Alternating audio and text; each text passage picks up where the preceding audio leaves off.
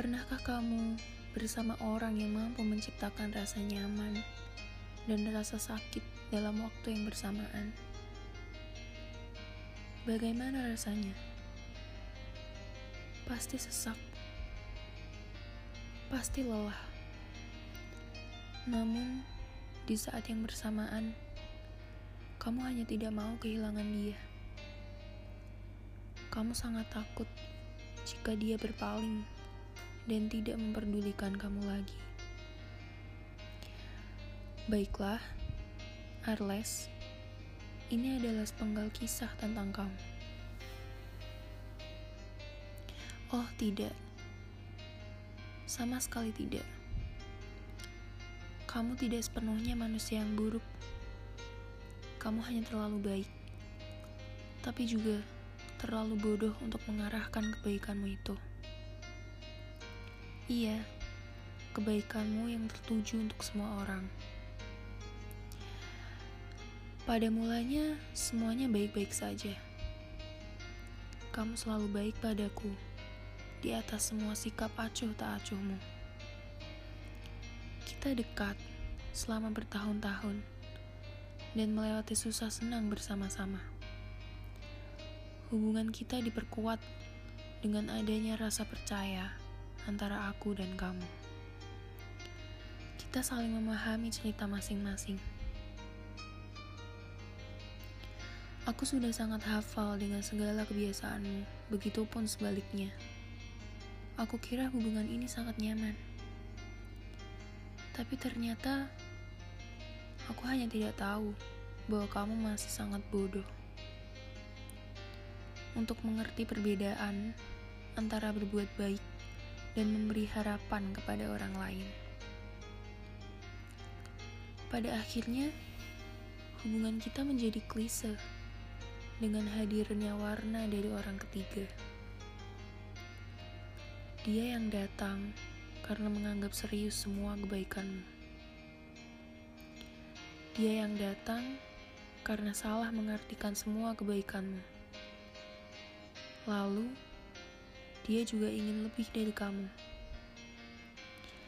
Aku, di kala itu langsung tahu, kamu dengan hati yang terlalu baik itu akan tetap memberi tanggapan yang baik kepadanya. Lalu hari-hari pun bergulir dengan cepat, dengan kamu yang semakin dekat dengan dia yang baru. Di sela-sela kedekatanmu itu, entah mengapa kamu masih saja menghubungiku.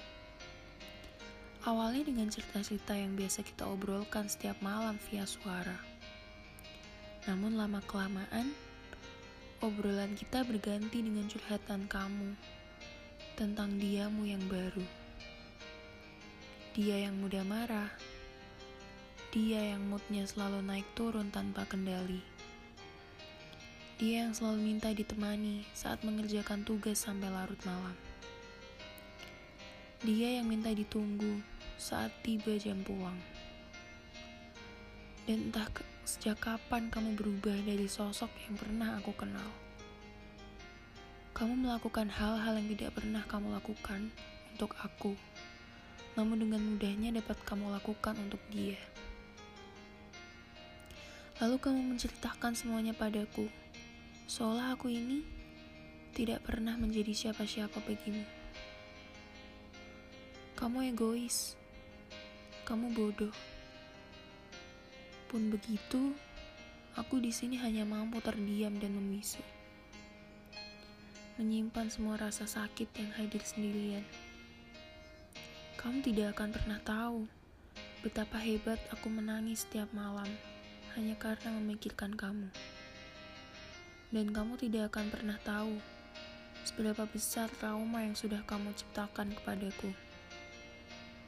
Satu hal yang membuatku bertahan adalah rasa takutku kehilangan seseorang yang dapat aku percaya.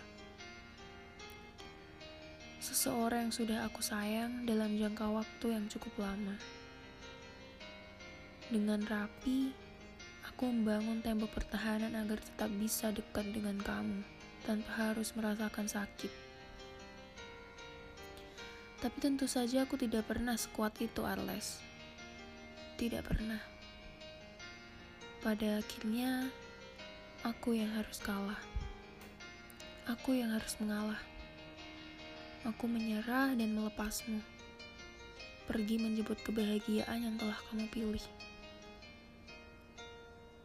Karena bahagiamu adalah bahagiaku.